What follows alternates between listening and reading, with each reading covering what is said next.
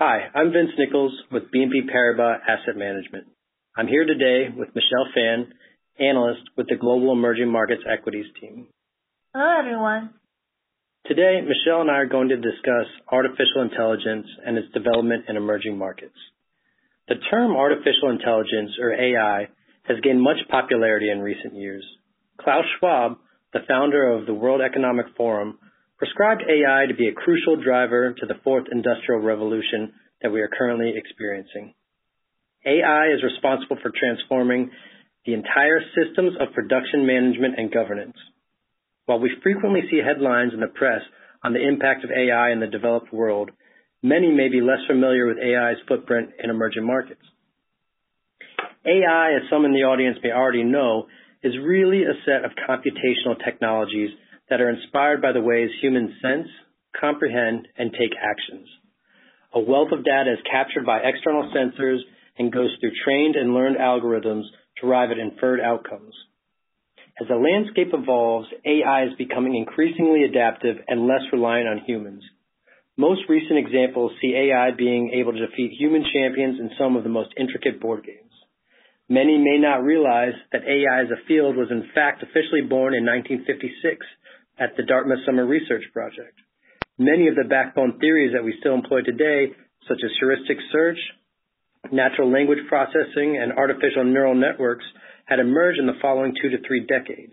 Nonetheless, the AI renaissance took a pause in the late '80s and early '90s due to a lack of significant practical successes before coming back more strongly again recently. So to elaborate more on that point, Michelle, why do you think AI is gaining so much momentum now? What has changed? Well, Vince, we think what is truly revolutionary about this AI cycle is really how far technology has advanced in the last few decades. One of the key failures in the '80s was the lack of direct access to environmental signals and data. Nowadays, we have thousands of types of hardware to capture every kind of data possible. 90% of the world's data was created in the last two years, thanks to media and social intelligence. And there are sophisticated software programs developed for humans to interface, analyze, and synthesize the insights. Computing and storage power have grown exponentially, but costs are driven down dramatically, further accelerating the processing efficiency and the pace of innovation. One reason for the growing momentum is also the economic reality faced by the world's major economies. For example, China has relied on its vast labor market and heavy capital investment to sustain the economic growth for so long. However, these factors are now generating diminishing returns. Their population is aging, with 50% of it already at middle age. There is also an increasing need for the country to move away from the capital-intensive model to a consumption-based economy. And there is also a lack of resources in some critical areas like teachers and doctors, and the gap is particularly large between urban and rural areas. These are places where AI can come in handy. Now the technical aspects are getting ready, the EM is more willing to adopt AI to solve some of their most pressing issues. Another example I want to highlight is the Middle East. The dependence of the region's economy on energy is pushing governments to diversify and leverage technology more. Even though countries focused on cost-cutting after oil price collapsed from its peak price in 2014, most Middle East countries today still have fiscal break-even oil price well above the average trading Brent price. In the case with Saudi Arabia, we see foreign exchange reserve collapse after 2014 as the government had to draw down the reserve to cover budget deficit caused by low oil export receipts. So hearing what you're saying, it's clear that for a mix of demographic and economic reasons, countries need AI to boost productivity and diversify economic risk. What are some of the most exemplary cases of AI adoption you have seen in emerging markets? Can you can you talk about different industry verticals? Yeah. One of the major advantages of AI is that it allows people to accomplish tasks faster. For example, Seegene, a South Korean biopharmaceutical company that manufactures in vitro diagnostic products, announced in January this year that it successfully developed developed new tests using a newly created AI-based system. The company set up the system with data on pathogen and disease information accumulated over the last 15 years. This approach simplifies the complex research and development process through its self-developed algorithm and virtual experiment, reducing the development period from a typical one year to just four days. And just to give you some additional background, a researcher needs to examine 200 to 300 cases of data each year to develop a new drug. An AI system can parse through more than 1 million dissertations and clinical test data for 4 million people in the same period. This innovative approach using AI made Seegene the world's first company to develop diagnosis reagents using AI. Uh, it, it's really clear what computing power can do for this technology. Um, you know, what are some other opportunities of interest that you're seeing? Uh, we have identified three areas. The first one is in semiconductors. More sensors are used now to collect data and demand for computing power and storage memory therefore have skyrocketed. Within DRAM memory alone, analysts estimate that revenue derived from assisted driving and data center will increase from around $2 billion now to 24 billion by 2030. We expect all parts of the value chain, including silicon wafers, chips, and foundries, to benefit from the mega trend. Semiconductor stronghold in Taiwan and Korea, even newcomers such as China should gain. The second area, perhaps to many people's surprise, is in the material sector.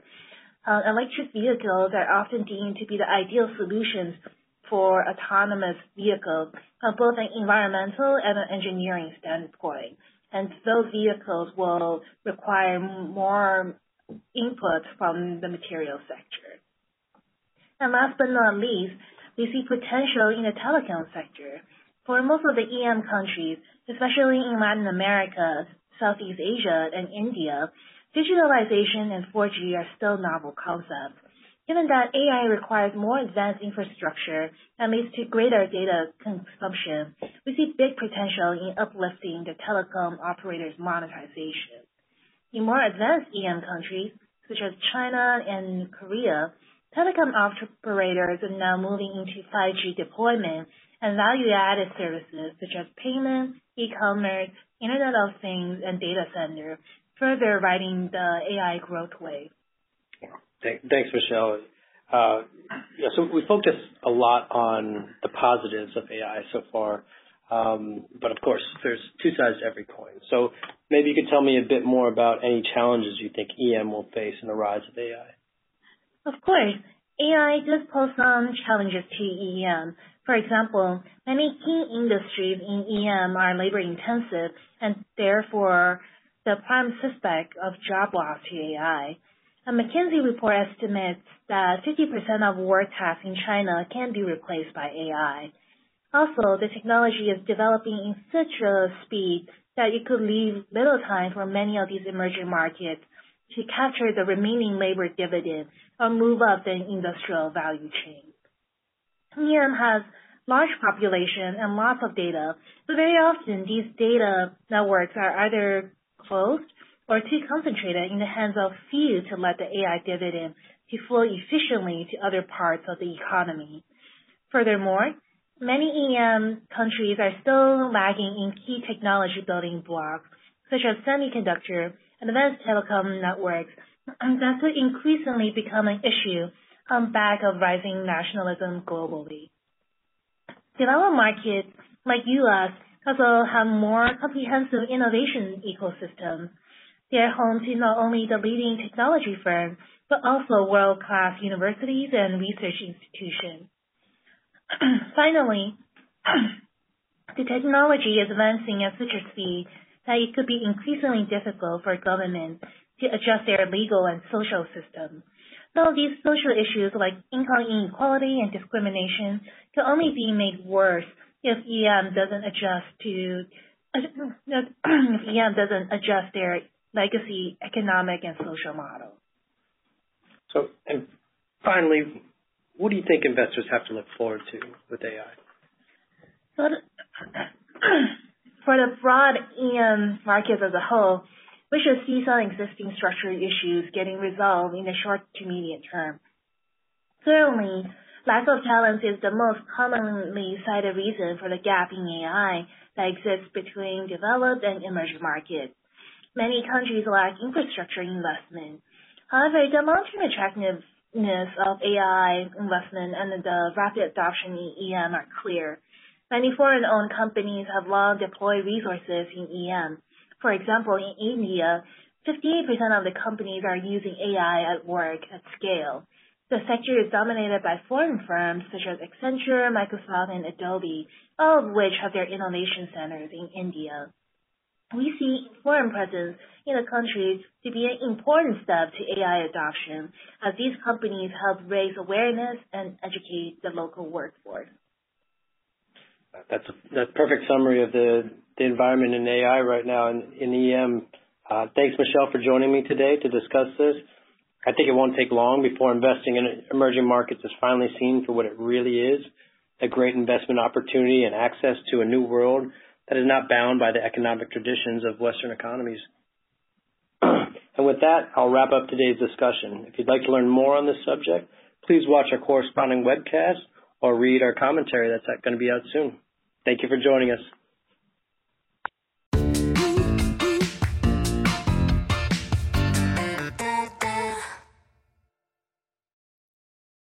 This podcast presentation includes a discussion on current market events and is not intended as investment advice or an offer of products or services by BNP Paribas Asset Management.